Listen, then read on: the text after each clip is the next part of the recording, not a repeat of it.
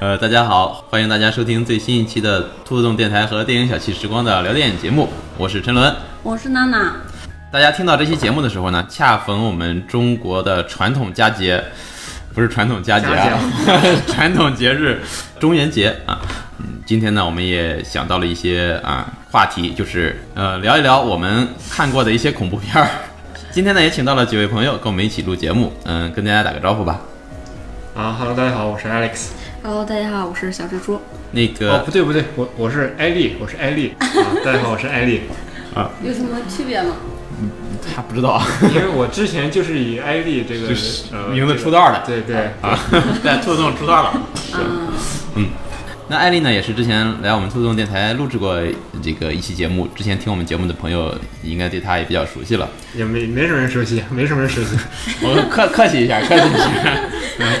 呃，小蜘蛛呢也是我们的好朋友，不过因为以前的这个时间关系呢，一直没有机会参与我们节目啊。今天终于是有机会来跟我们一起录节目啊，我们也非常开心非常荣幸。啊！ 别， 真是、哎太假了，这个。那作为我们电影常规节目，我们当然还是先先大家一起聊一聊最近都看了什么电影。辣辣先来吧，我啦啊，嗯，因为最近比较忙，然后这一个星期基本上没什么，没怎么看电影。刚才陈伦说，从《邪不压正》开始数的话，大概看了有二十部电影。呃院线看的电影基本上你们应该都看过了，从那个《邪不压正》到最近的《风雨咒》，啊，中间穿的一出好戏啊，《北方一片苍茫》啊，然后《西红柿首富》《狄仁杰》啊，《猛虫过江》什么之类的，这种就是院线电影，有好的也有嗯猛差虫的。过江是哦，小小沈阳阳那个是吧？嗯其实值得一提的时候，我觉得《猛虫过江》跟那个《西红柿首富》就是差不多，故事情节很类似，但是谁好谁坏就一下就分得出来。嗯，还有就是《失之愈合》，就是因为那个前两天《失之愈合》的《小偷家族》也在国内上映了嘛，嗯这也是他第二部作品能在大陆上映，第一部是那个《第三度嫌疑人》。嗯哦嗯，，对。然后之前不是说现在他已经也是真人那个真人电影，日本真人电影最高票房嘛？啊，在大内陆地最高票房，之前也看过他几部电影，然后最近正好也抽空把他的另外几部，像《海街日记》《奇迹》跟那个《比海更深》也补了一下。啊，都看了。哦，对嗯，他的基本上他的电影还差《空气人偶》，然后还有一部什么我也忘了。就是我特别特别特别喜欢《海街日记》，对。然后前段时间不是宁浩，就是也是作为《药神》的监制嘛，嗯，然后我就去又去重温了一下那个宁浩的电影，从他的处女作到最新的那个，就是后来就比较疯狂系列。然后其实值得一提的是，他过年的时候会上一部《疯狂外星人》，啊就是、刘慈欣作品改编，对三部疯狂的最后一部。然后我觉得就是这部作品大概要三十亿起的节奏，啊啊，三十亿啊票房，票房你预计是三十亿起步，嗯，然后咱上次录节目的时候提到陆川的《寻枪》，然后我补了一下。然后讲一下那个最近的院线电影的话，我比较喜欢就是《一出好戏》是黄渤导演作品，就是处女作嘛。然后其实第一次刚那天晚上刚看完的时候，我觉得超期待，因为我本身以为这部电影是一个极限大挑极限挑战的一个大电影，所以对它的期待超级低。嗯，但是看了电影之后，觉得就是黄渤还是一个、呃、有点比较追求的人，对，嗯然后对自己有一些严格要求的人，虽然他就是因为本身作为导演处女作掌控能力不是那么的强，但是已经是他本身能力之内就拍的挺好的了，啊所以我觉得我可以给到电影可以给六分，然后加上他的努力，我觉得可以给到七分。好，嗯，对，这是我觉得大家可以去看的一部电影。其他的就是，我觉得看了这么多电影，我还最想给大家推荐的就是，啊、是枝裕和的《小偷家族》还有他之前拍过的一系列电影，我觉得是非常值得大家去看的。好，嗯，那小蜘蛛说一下吧，嗯，最近看的，哎、也基本上都是些院线吧。嗯，呃，北方一片苍茫，然后西红柿首富，嗯，小偷家族，一出好戏，然后还有四十二，然后其他的时间用来刷了两部剧，嗯，然后觉得最好的也是《小偷家族》，然后《小偷家族》算是呃第一部在电影院里，就是因为那个剧情，然后打动我，就是差点把我扇哭了的那个电影，我觉哦得，特别好，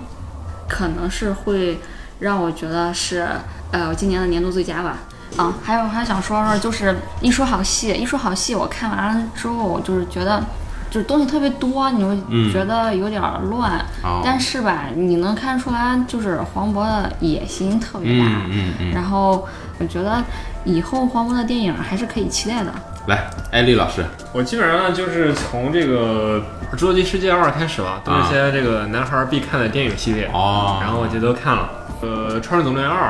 我看的时候其实还内心还是挺有这个波动的，因为 我小时候小时候在家因为这个电影放的时候，它第一部放的时候应该是上小学或初中的时候十，四年前，当时在家爸妈出去散步，就偷偷打开电视，然后林业那个广播台，就是那个影视台哦，就一直重复的放，啊可能有看这个电影得有得十次左右吧，哦，就看了非常多次。对这个电影我是对这个系列还是非常有感情的。然后就还有那个我不是药神啊，嗯，呃，西红柿首富这些，然后还有刚才说的那个死侍二，基本上就这些吧。嗯，如果大家有什么这段时间看到的觉得好看的片子，也可以给我们推荐一下。接下来一段时间还会有什么新片上映，让娜娜给咱们介绍一下。其实啊，这期节目我们是八月二十号录的，对，再过十天就是九月份了，整个暑假档也快结束了。然后八月二十四号《蚁人二》上映，然后八月二十四号还有一部叫日漫，就是《黑子的篮球》，啊，我也动不画，大知道这是什么。嗯，八月三十一号是我流猜浪应节该是六，个描绘打篮球的动画吧。不不不，有可能是个羽毛球，就是八月三十一号蓝色的羽毛是球《 碟中谍六》，然后这个是大家一定要看的。我觉得那个哎，老汤也是真的老了，然后能够就之前报的一些宣传的一些新闻，还是那么的拼命。对，嗯，而且北美票房啊不是票票房口碑双赢，对，嗯都比较好。然后还有一部就是又一部印度神片叫《苏丹》， 我已经不麻大木想嗯了是吧？ 对然后差不多就是这几部比较重要的，其他还有一些杂七杂八的国产片儿。九月份有什么片吗？哦，对，还有一部片子就是嗯今天刚上的，叫《大三》，一部纪录片。啊大三儿大三儿，啊，大三儿，它是就是少见的一部讲述了小人物的传记故事纪录片嘛。然后其实可以总结一下暑期档，就是按票房来算的话，暑期档最高的是《我不是药神》三十亿，就是差不多挤进了在内地上映的票房前五第五名应该是。嗯，然后今年上映的仅次于《红海行动》跟《唐人街二》，哇，《红海行动》票房那么高呢？ 《红海行动》三十六亿大概是。哦，后来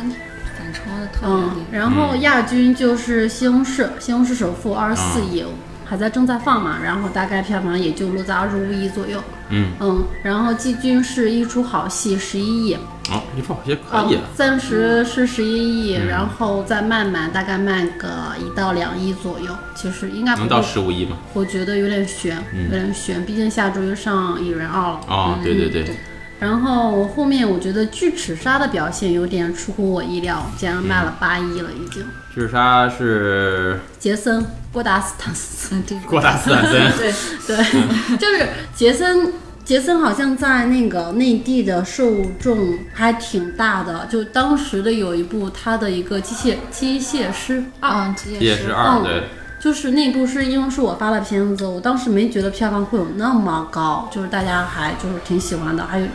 呃，再者就是排在后面的就是《狄仁杰》《邪不压正》跟《动物世界》，都是在哦五亿到六亿之间。然后《哦动物世界》票房可以啊。啊，《动物世界》卖五亿就是赔本的。行， 那我们的这个例行公事环节就 就先到这儿。那大家听到这期节目的时候呢，正好是应该是中元节啊，就是农历的七月十五，就是中国传统的这个鬼节啊，或者叫亡灵节。所以说呢，今天呢，我们也借着这个机会呢，一起跟大家聊一聊啊恐怖片儿。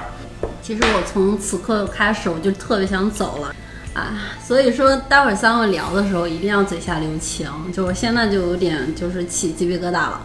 嗯，所以。我有一个疑问，因为我胆子特别小，所以我基本上不看恐怖片。我也是自打看了《咒怨》之后，就再也不看恐怖片了。嗯，就是想问一下，然后在座的三位，你们为什么喜欢看恐怖片？好好活着不行吗？呃，其实看恐怖片儿吧，一种是猎奇，嗯，还有就是就是想找点刺激，啊，然后就觉得哎呀，光说无聊啊，找个恐怖片儿看看，是不是能吓到自己，对刺激一下？就是好好活着，就是不好。呃，对， 就就是非得给自己嗯找点不一样的，嗯然后就嗯想哎看个恐怖片儿吧，嗯然后就，但是吧，看恐怖片儿大多数会让我觉得有点失望，啊因为就是他没有吓到我，啊 哎呀，这哎呀逼装的，赤裸裸的挑 衅，就他有些人他就是他不太吃电影里面给阈值比较高对那些对对，嗯就是就是会觉得，嗯，恐怖片儿或者说惊悚片儿太套路了。嗯，恐怖片儿就没有特别，对我来说是一个特别恐怖的东西。嗯嗯。艾丽呢？呃，我应该就是高中的时候，呃，高中的心 心理老师，然后我高中心理老师说呢，就是人在这个看完这个恐怖片之后呢，他会获得很大程度的一种放松的体验。哦，所以说，在高中之后，我很长一段时间都是把这个恐怖片当成一种这个工具来使用，就是来缓解压力、宣泄压力对啊对，放松心情。但是逐渐在这个过程当中呢，我也发现这个很多恐怖片其实是非常值得一看的。哦，就是它除了它这个恐怖的本呃外表之之外呢，它有非常深刻的内在在里面。这个就是我也逐渐就是越来越喜欢看啊呃，恐怖片这个类型。张伦呢？嗯，我其实跟小蜘蛛有点类似吧，就是猎奇。啊对，呃，因为我比较喜欢一些新鲜的东西嘛，因为我们知道绝大多数恐怖就是怎么能带给你恐怖，就是未知才能带给你恐怖。对，嗯、而看这种片子的时候，就有一种揭露未知的那种就是探索感，啊，或者说叫怎么，其其实也是嗯有也点是猎像奇，有点像解密了。再一个就是最早的时候看恐怖片儿，有一种挑战自我的感觉，就想看它能不能吓到我。现在看有时候也是，因为看的恐怖片慢慢的多了之后，一般的套路大概都能猜出来对对。但是哎，这个地方我操，哎，导演设计的好啊，啊哎，对没想到这一点儿，就会觉得特别有意思，就有点这种感觉。嗯今天我也是临时发了一个调查问卷，嗯然后看了一下大家的反馈，有一点值得一提的就是，呃，看恐恐怖片的比例就是女生的倾向要高于男生，嗯，然后再者就是喜欢看恐怖片的那个原因，其实跟你们大家都差不多，猎奇心理啊，然后感官的刺激啊，寻求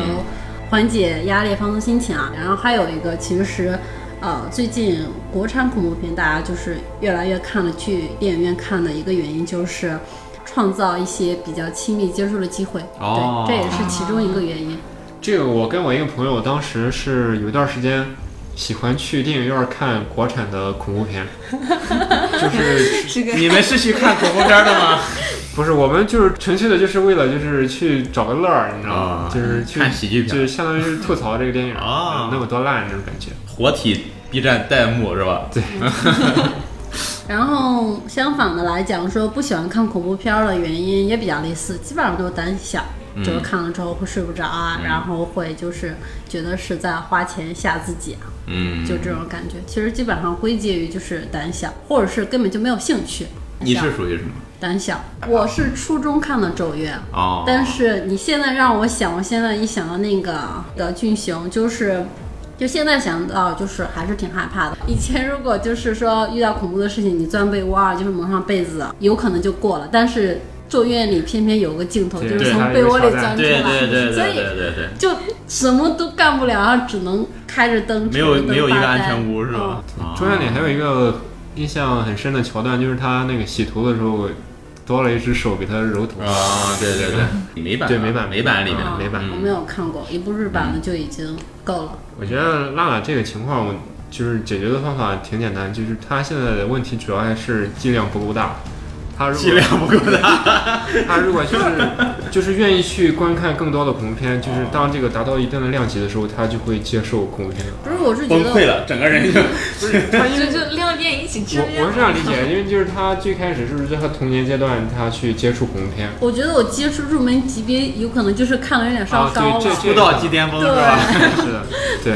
如果就是说大家成年之后再去接触的东西，你其实它对你的冲击没有你想象的。但是啊对对但是可以跟大家就是说一下，就是林怡当时拍了一部电影叫《窦娥奇冤 啊，我知》，道。我就是害怕到什么时候？就是大家觉得是烂片儿，然后觉得一点都不吓人。我进去的时候，就是我明知道就是肯定音效来了，然后就要马上出现恐怖场景了，就把眼睛捂上了。然后我被音效吓得跑出去了， 就是被影院的，而且影院的场务都认识我，觉得你怎么了？就是我被音效吓得就跑出去了，就捂上眼睛根本就不管用。还有人爱看我我想好好活着，我想好好活着。嗯好， 行，那和你和我们不一 样，活法不一我样。们嗯，行，然后那个第二个问题啊，我想问一下在座的三位，就是你们平常都是一个人看恐怖片吗？还是说你们看恐怖片的时候有个要求，必须要关上灯啊，一定要是晚上啊，有人陪着或一个人啊之类的？我其实这块儿没有什么特别的东西，就是我随时随地都能看。其实基本上你就一个人看，没有人陪你看。对对对，我都是自己看，而且也不存在什么要关灯啊或者怎么样，就是无所谓。因为有一次我跟我另一个同学一起看的时候，他胆子特别小，自己非常害怕，但是他会为了缓解自己心中的压力，就一边看一边给自己讲笑话，对，一边给自己讲笑话，然后就、嗯、体验极差，你知道吗？ 所以我从那以后就恐怖片儿我还是一般是自己一个人看，嗯，那安利呢？嗯，我是自己一个人看也可以，但是如果大家一起看的话，这个体验会好上很多是吗？啊。对，嗯我是比较喜欢大家一起去看恐怖片，哦，但是最好就是大家都能接受恐怖片，别有那种特哦别就是不能接受恐怖片的一起看，他有时候叫啊什么的，反而会更带害怕。啊，对对，是的是的那，那你要是他在旁边看一点儿反应都没有，你跟自己看有什么区别？也不也不是说反应，我所以我说就是大家的接受的程度都差不多嘛。像我哦就是就是像我来他被说，吓到了，旁边人也有。对，像我就像我来说，我跟这个小蜘蛛可能不太一样，就是我其实是很吃恐怖片里那些东西的，就是他那套哦我我都我都是很受用。啊、嗯你只要想吓人，就就能吓到我对我啊肯定能吓到我。但是你还是喜欢看。对我很很喜欢看。嗯，然后小蜘蛛，我其实嗯，就是看恐怖片儿怎么着都行，一般情况下是这样，就是也可以自己看，也可以跟朋友一块儿看。但是那个如果要是自己看的话，我我一般看电影儿在家都是晚上看，晚上我就会呃关好门窗，拉好窗帘儿，然后塞上耳机，然后把灯全部关上，然后自己自己安静的在那儿看，然后觉得这样观感还挺好的。嗯你你确实是那种不想好好活着的人。还有一个就是我刚才其实很想问的一个问题，就是你们看完恐怖片之后，就是完全不会把它带到自己的现实生活中，就是完全就是忘记这回事儿，只存在于当时看恐怖片这一个，就是享受那个时刻的刺激吗？ 我不会，我会我不会。艾丽呢？我觉得年纪小的时候会，但是现在应该是不太会了。嗯，对，对，就是小的时候可能想象力比比较丰富的时候可能会，而且就是你想到我这个岁数， 就是我我知道有些东西是该信，有些东西不该信的。你要是说真的害怕的话，你像一些什么大逃杀，或者说是就类似的，就是人互相残杀的这种因，为比起现实来说，电影就是鬼怪还是太低级。太对太善良了，他们人其实才是最可怕的，就是这就种感觉。是看完看完了就立马就从电影里边抽出来了。就是说起跟那个现实的比较，我想起来我看那个《咒怨》的时候场景，就是我跟我高中同学一起，我们俩坐在当时班级的那个最后面，嗯，我们俩一块儿用一个很小的这个 MP 四，就是偷偷的看。啊，对对对，我们我们当时就觉得，比起来这个屏幕里的场景，班主任出现在 那个后面那儿，那个太可怕了是吧那个太可怕，那个太可怕了。是，嗯，是你们平常如果被恐怖电影吓到的话，你们大概当时的状态，然后你们就是会出现什么样的状态？有可能，我我现在不记得，有可能心跳会稍微快一点儿，嗯，嗯，就是这心一跳瞬会间加就速过一了下，是吗？但是这种一般都是那种 jump scare 那种方式，突然吓你一下，我才会有这种。但是我不太喜欢这种，嗯，所以说我很少出现就是被吓到。而且我记得咱们当时一起去看《招魂》的时候，然后小云云坐在我旁边 嘛，然后她好几次就是在看的时候， 我就感明显的感觉到她在旁边那个椅子上，咔全身一哆嗦。这个《招魂》其实是一部非常好的入门级的恐怖电影，我觉得。我觉得拍的挺好看的，对对，就是它其实也没有什么非常吓人的地对方。对对对，还可以对他们说就是全片只死了一只鸟一条狗啊，对吧？他他不是说死人才可怕呀，对吧对？对，我的意思就是说，它不是以就是靠死人这种对对对桥段来对去吓人。 嗯小蜘蛛我我也是看电影，就是看恐怖片儿，没有特别大的反应，嗯，就是就是那种突然间吓人那种，我可能就对对对，就稍微呃抽这么一就下，心里嗯咯噔一下，对对，就这么咯跟噔一下，然后就也就这么一两秒的事儿，完了之后就接着就下面的剧情，没有说尖叫呀，或者说整个人抽风了的那种，就对是对对不会，我就会，我其实我看恐怖片儿特别安静，我我可能会就是到了那个就是马上要嗯感觉出现要开始，我嗯会堵上一只耳朵啊，对不，都都无眼吗？因为他就是张，你另一只耳朵是聋的，它这个 jump scare 一般就伴随着很气灵的这个音效嘛，嗯所以说挡住一只耳朵就是就是能缓解一下这个。缓解一半儿，对 对对，不是你好刚刚听你们聊的时候，其实刚才也提到，就是我提到那个《咒怨》嘛，嗯然后、呃，你们也有提到那个《招魂》，温子仁的《招魂》，嗯其实这也是呃恐怖片的两大类型。如果按国别来算，然后美国的恐怖片基本上会重血腥一点，对吧？嗯重血腥早期的会是对重血腥一点，然后那个时候还会有一些，如果要是具体细分的话，有怪兽的恐怖。早期的金刚啊，然后还有就是科幻恐怖，就是比较异形，就是我觉得那个其异形我看了，然后还有僵尸恐怖，然后中血腥其实就是刚才你们提到了，其实差不多温子仁为代表，嗯文文子仁呃嗯不也不是，算，我觉得算《电电锯锯惊惊魂魂》但就英算。文那个我啥作为这个温子仁的脑脑残残粉，必须站出来为温子文仁子说仁说两一句 下。，速度与激情真香， 《速度与激情七》真的很好 看，不是，我我要说的不是这个， 就是这个《电锯惊魂》啊，它所谓那些血腥和这个暴力的，以及那些就是露骨头露肉那些服务于情节，对对，他它真的是为了服务剧情而存在嗯的。但是它也是区别于其他像日本啊其他恐怖片的一个重要的区别点。然后后来其实美国越往后拍恐怖片，它就开始翻拍日本的恐怖片了，对像比如说《咒怨》啊什么之类的，还有就是泰国的，泰国泰国是前两两年的恐怖片儿，对，两千年以后，对两千年以非常后，迅速然后我问了一下朋友，朋友说泰国的恐怖片是真吓人，我一部都没看。它是以 jump scare 为主，然后哦以那些对，桥而且段来服它务没有整音个效的电影提示，好像是。对对，是的，嗯是的，整整部电影看完留在你脑海中印象最深的就是它几个最吓人的情节。我不喜欢看，是因为我实在是觉得泰太啊国话太难听了，我也 是，卡昆卡， 我就是全是这种。我很不喜欢泰语，就是看其他国家的片子，我基本上都会看原版，但是看泰国跟印度的片子，我会看国语翻译版，还有香港。嗯，香港就离我们比较近，就是比较典型的，基本上就是以林正英的僵尸。僵尸，嗯，然后其实它还算我我大概应该看过一些，就是它有点搞笑，其实，嗯，对，嗯，就是香港风格的恐怖片儿嗯，我觉得找不出来跟他有类还似有的。还有，其实香港因为它是一个比较重风水的一个啊，对对对嗯，其实彭浩翔早期就拍恐怖片的，拍恐怖片儿就对维多利亚一号、嗯，陈果的饺子之类的。饺子、三更、陈国富早期也拍，嗯，双瞳是真好看。还有双瞳就的是，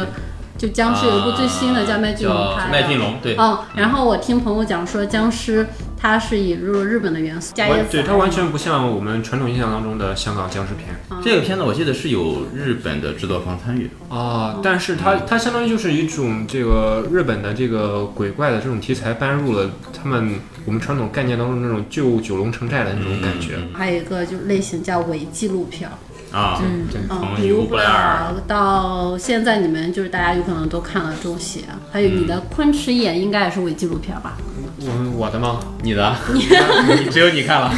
只有我看了，嗯对，但是温昆池岩其实还是不错的。虽然说大家刚才我们提到它是模仿这个《墓地先后》嗯，来拍摄的一部电影，但是我说就是它这么一个题材，它能够运用好，拍出一部对我而言的话能够吓到我的电影，我就认为它是一个还不错的恐怖片，还有一个类型叫恶搞恐怖片儿，像精精神间效，形容间 笑，对就像那个林中小屋，林中小屋就是如个果如果你看了大量的恐怖片的话，就会 get 到里边这的真的是一部非常优秀。对对，呃当然，我们现在如果大家没有看过这部电影的话，不你剧就透，把它当做一个正常的恐怖片去看，但是嗯它一定会给你带来惊喜。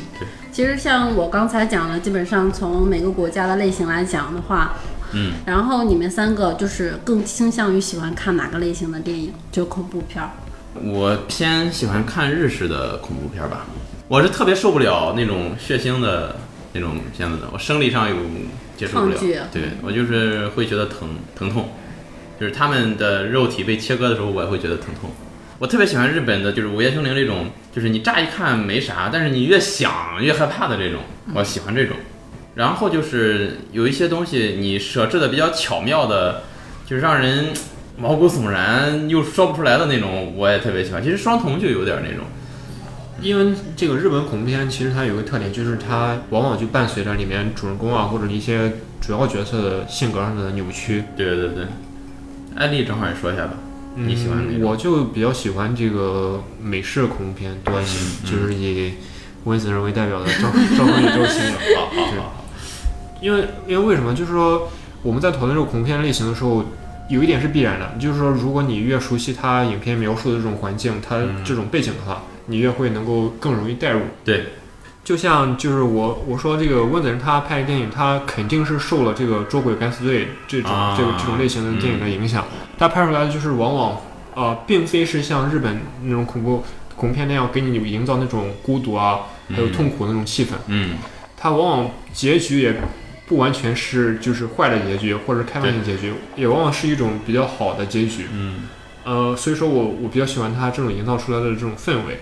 嗯，那小蜘小蛛猪呢？呢？嗯嗯、呃相对而言吧，我就是我看的是美，就是美国的恐怖片儿比较多。看恐怖片儿吧，我是要，就是我主要追求的是感官上的刺激。啊，然后就像那个，应应该之前看过那个《逃出绝命镇》，大家这边然后里边儿有一个镜头是他那个准备给他移魂的时候，嗯然后他爸不是做手术嘛，嗯做手术，然后把那个那个脑袋啊，然啊后不是那个掀了一块头啊皮，啊啊对对然后又把对又把那个头骨拿下来。你看那段都很爽，啊，我就想，哎，怎么不多拍点儿啊，来个特写或者什么的？ 完之后，这就就这么个场景，那这你么那个你眼那你镜可头能啊会，，那你应该很喜欢的就是那个汉尼拔系列，他去吃那个脑子那呃个场，景，就是《沉默的羔羊》啊沉默对的对就羔就是羊》那里边有就是汉有汉尼拔嘛，是是。然后就是，其实那时候其实并不是觉得他很血腥或者什么，他是一他就是整个人坐在这里特别绅士、很优雅的在吃脑子。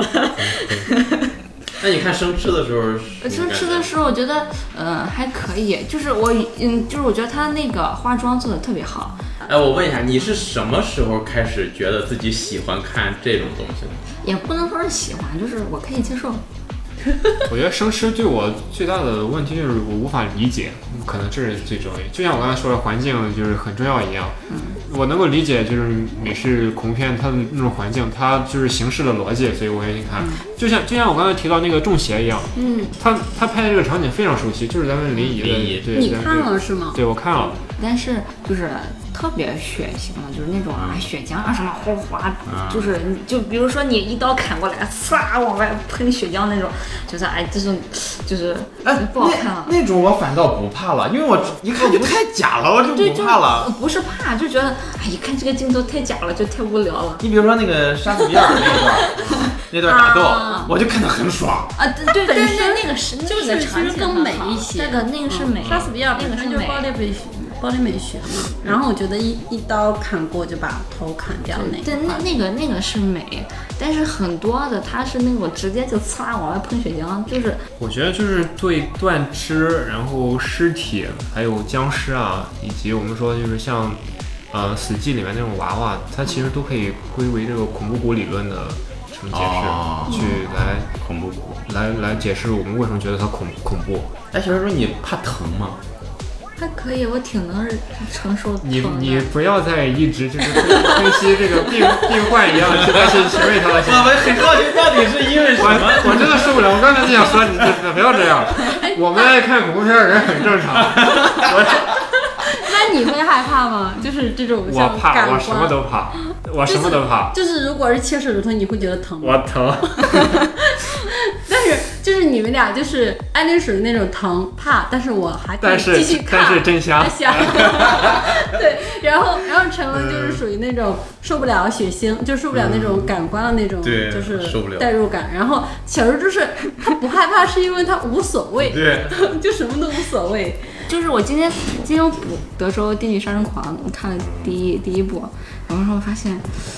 这个电影有点无聊，就是他的第一句砍人的时候，直接没有砍人的镜头。他是毕你竟还不让我分析这个电话的心理状态？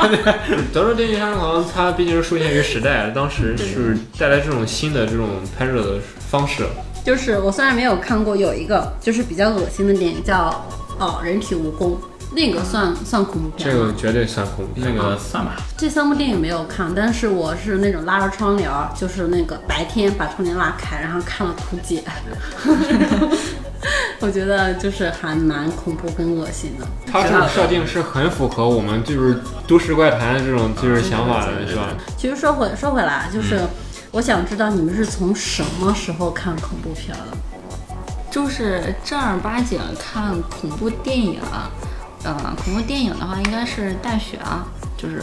我同学啊，然后不敢看拉着我看，看那个《午夜凶铃》《咒怨》什么的。但是之前以前就是小时候我们家开那个音像店嘛，然后会有人在店里看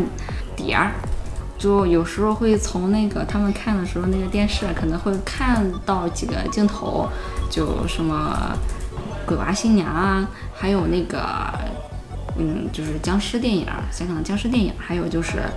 那个我不知道那一种算不算，应该是泰国那种，就是蛇啊， 然后蛇啊、哦那种大蛇啊吃人啊或者什么的，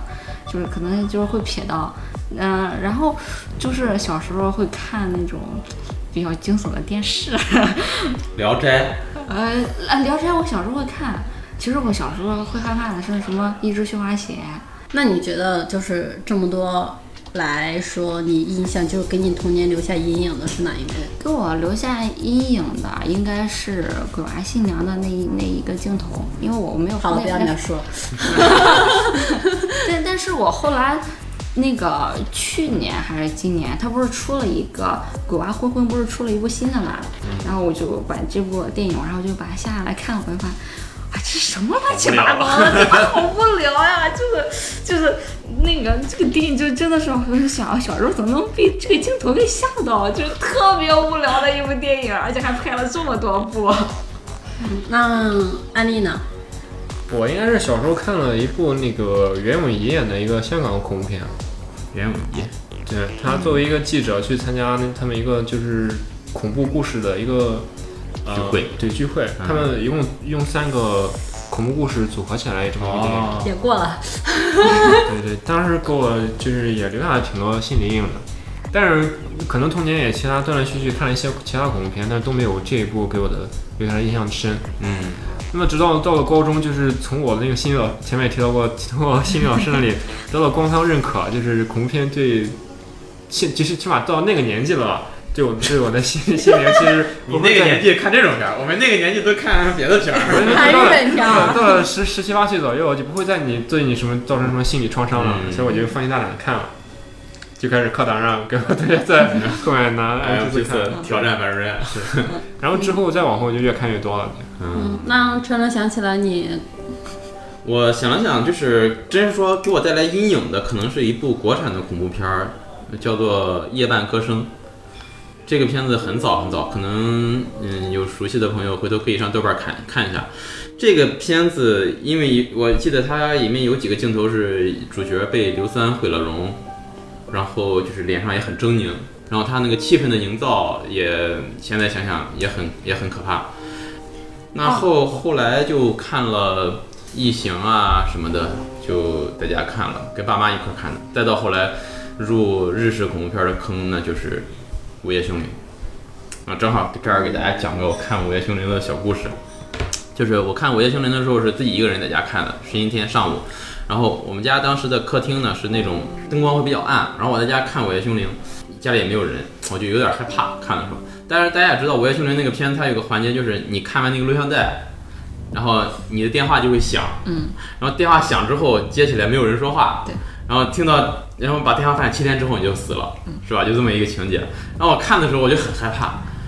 然后看着看着我们家电话突然就响了，而且声音特别响，我家那个电话，然后家里没人，我就很害怕，然后我就哆哆嗦嗦过去拿起电话来，然后那边没人说话。 哦，我当时那个心狂跳啊、过了大概有实际上可能也就几秒钟的时间吧几秒钟，但是我我感觉就过了很久很久漫很 长久。对，然后我嗯一哦是我同学啊，我这干嘛呢？我说我在家看看恐怖片呢，我说你快来， 他就来我们一起看。嗯，然后从那个时候我就觉得这部片子特别害怕，我就觉得日本恐怖片拍的是太有意思了，你怎么想怎么害怕，就是那种。行，各位听众听了这故事，汗毛有没有立起来？按照一部按照一部泰国恐怖片的说法，就是当你汗毛立起来的时候，是鬼在摸你。摸吧摸 吧，你们觉得在你们心目中最喜欢哪一部，或者是你觉得最优秀，就是哪一部在你来看是最好的那一部？我的话，《午夜凶铃》排第一吧。嗯，我最喜欢的肯定就是《招魂宇宙》系列了。嗨，对，我觉得对，《招魂》也非常好看。对招，尤其是招魂一二招就是魂现招魂在第二部，嗯， 《招魂》第二部，它就是把，它可能是借鉴，我觉得它是融入了很多就是类似《小小丑回魂》那种类型的元素，加入到了它的这个电影里面，嗯就是让它这个电影在某些情境能够带带给观众更多这个放松的部分。嗯就是说，它在这一部分你会感到很放松，那么在另一个呃场景下，带来这种急转直下的这种的这个体验，嗯，会让你感觉更加的就是刺激。对对对。对，温子仁其实他也是一个反套路导演，我对觉得。对对，是的，对的嗯，你在其他恐怖片中，你觉得啊，这个地方应该是一段可以让大家放松一下的环节的时候，他会给你一个惊吓。你像就是在《招魂二》里面，他就是加入了两个非常怎么说搞笑的那种角色，就是两个驱魔的那个驱魔人他对拿着就是很在那个年代很先进的器械，在这个房子里面到处去查这个他们这个鬼怪的痕迹，其实那段是非常让人放松的。其实，那么就是刚才提到，还就是像《小丑回魂》啊，包括像那个《怪奇物语》这种类型的，哦，就是融入了更多我们说就是捉鬼敢死队的元素。嗯像就是八十年代、八九十年代那个美国的老旧小镇的街区，嗯其实也是就是非常适合就是对恐怖片有一些抵触的人来尝试接触恐怖片这个题材，我觉得是嗯不用非常看，好我的不会尝试 了。但是我我觉得这个东西就像就是呃四川人吃清汤火锅，你知道吗？就是它是火锅是火锅，但是它又不是我们爱吃那种火锅。哦但是这种火锅你给四川人吃，他们吃嘛，也还是也还是会吃的。哦， 行，你这个比喻， 你说饿了。嗯，就是我目前来说，我还没有看到一部让我最喜欢的恐怖电影，就觉得是都差都差多。不多，因为就是在我看来，恐怖电影都是套路。你们都没有提到，我觉得应该算是恐怖片里的佳作《闪灵》。嗯闪啊灵，对，闪灵我是觉得对史蒂芬金的嗯恐怖电影也算是一个非常独特的类型，我觉得。嗯，嗯，我也很喜欢他，但是我觉得他不够恐怖。嗯，对，咒怨也是一部非常好的恐怖片儿，我觉得它是就是在让人感到恐怖这件事情上，它做的特别好。我觉得它里面就是一些能让我感受到安全的东西，突然给就你打破了嗯，嗯对，就让我有点不知所措。嗯，你们有什么期待吗？对于恐怖片有什么期待的？就是还有几部，或者是要上的，或者是正在筹备中的，你们觉得有哪些期待的电影？修修女女，修 女， 《招魂宇宙》系列，对修修女修女，包括还有就是明年要上那个《招魂宇宙》的驼背人，啊其实都可以期待一下。还有刚才我提到那个《遗传厄运》，好像也挺不错的。啊，那个已经我就希望就上映是了这个《招魂宇宙》啊，嗯能像这个漫威宇宙一样变成这个主流。嗯我们大家提到恐怖片，就是不再是一种小众的概念，而不是会大众，不可能，嗯它引进不了。因为它已经是变得非常温和了。其实它这个角度，啊嗯，是的，哦因为我没有看恐怖片，所以我比较想知道有一个问题，就是恐怖片经常用到了套路恐怖片经常用的啊，套给路你啊哦五，分钟音，效，突然伸出一只手啊，镜子出来一个人啊，就这种，你们想一想，给你们五分钟。你基本就是这样。水龙头的水突然变成血啊，啊，对，脏水中伸出一只手，是嗯吧？基本就这些套路还。有就是那种这个基本上突都是然国就产特别套路安静，然后像这种啊，对，突然有这有种这有种音这效，种的对音效对对，或者说就突然间闪现了一张什么恐怖的脸啊，或者是什么东西，而哦且啊，我记得《闪灵》之中，那个一个比较漂亮的女子突然变成一个，老啊，太从浴室里出来的那对个，对对对在对那个逃亡家里边有纸巾那个，嗯那我说两个这个现摄影手法上的吧。嗯，只要是他这个镜头一直给到这个他这个要拍摄的人这个后脑勺啊，这这个后边肯定会有东对西。主然后主他这个镜头再慢慢的转到他的正嗯脸，对转到他的身后面一定有肯定东会西对对嗯会出现一个很吓人的东西。还有一个就是最近几年比较流行的一个手法，就是不管是从音效上，还是从节奏上，还是从它的那个角度上，你都感觉到下面一定要出来一个让你害怕、吓你一跳的东西嗯了。然后镜头一推过去的时候，什么都没有，嗯啊嗯，然后大家对对对对心一下放下去了，然后镜头一转，再一下子出现一个东西吓你一下，这是最近几年的恐怖片特别喜欢用的一个一个手法。还有呢，那还有一个就是，好像说就是那种剧情上的，很多恐怖片儿都是这样，纯粹是作死。就本来你不去怎么着，可能也就没这个事儿，但是就为了这个剧情嘛，这些人就非得去作 死。遇到一个地下室，一定要进去看一看，对，大家一定要分头行动啊！这在那个林中小屋里面又有非常好的对对解释就对，《林中小屋》这部电影真的非常绝，对，咱非别常推咱荐前面说了，就是不要给大家非常推荐当那非常推个荐对对普通恐怖片还有就非是常推从荐我觉得从不关门，还不爱抱团，哎嗯对，就是被动性而而而且还要就是非得要去郊外，还是对，那情种侣一定要在野外亲 热，反正就是这种。其实温子仁他有一个习惯的手法，就是光天化日之下大太阳的时候，他就公然吓唬你。对对对对，是的当你觉得一个非常温暖、非常安全的环境的时候，他突然就他就他就非在这个地方吓你。对，在《招魂》里面有一个非常有名的场景，就是那个女主角她在就是外面阳光明媚，她在那对对儿对晒床单，对对就是就让你感觉非常的恐怖那个场景。而且他有一个地方，就是他让那些人过来说他家里闹鬼，然后来了一群人，啊对然后说对是这时候我们的感应是肯定那鬼不出现了，对对对然后等这些人走了，只剩他的时候，那个东西在动，对然后这那个椅子就当着那个人的面儿就在那儿作，就是会让你温子仁是很少让观众感到难受的，替主对角对对感到委屈啊，或者嗯，对对对，这些套路我们都被我们摸清了。但这样的话，你就是突然间一部比较优秀的恐怖片儿出来，给你带来一个意外惊喜，你会觉得哇特别好太。太牛逼了！对对对对，其实《寂静之地》我之前对它抱期望特别高，我觉得他这个角度选的特别好，但是他没拍好。那行，呃，聊了也不少了，时间也挺长了。那关于恐怖片儿，其实我们想聊的、能聊的还非常非常多。嗯、如果大家意犹未尽的话呢，欢迎大家加入到我们的节目来，我们继续跟大家一起聊一聊恐怖片儿。呃，相信听众当中也有很多对恐怖片儿非常有研究的人。呃，我们几个人呢，也是作为就是普通影迷吧，啊，大家就是我没有研究。随便聊一聊。那就今天的节目就到这儿吧。呃，我以后想再录一个关于一些都市怪谈啊，或者说咱们小时候听过的一些鬼故事啊，或者你亲身经历的一些灵异的事情的这种节目啊，可能会在近期再录一期，也请大家期待。那本期节目就到这儿，感谢小蜘蛛，感谢艾丽跟我们一起录节目，希望下期节目咱们能在一起再聊一聊，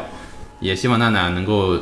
勇敢的去尝试一些多元的电影，有那么多电影等着我去看。啊，没必要再看那些了，是吧？ 行，那就喜欢什么就看什么吧。呃，那本期节目咱们就到此结束，也感谢大家的收听，那我们就下期节目再见，拜拜。对拜拜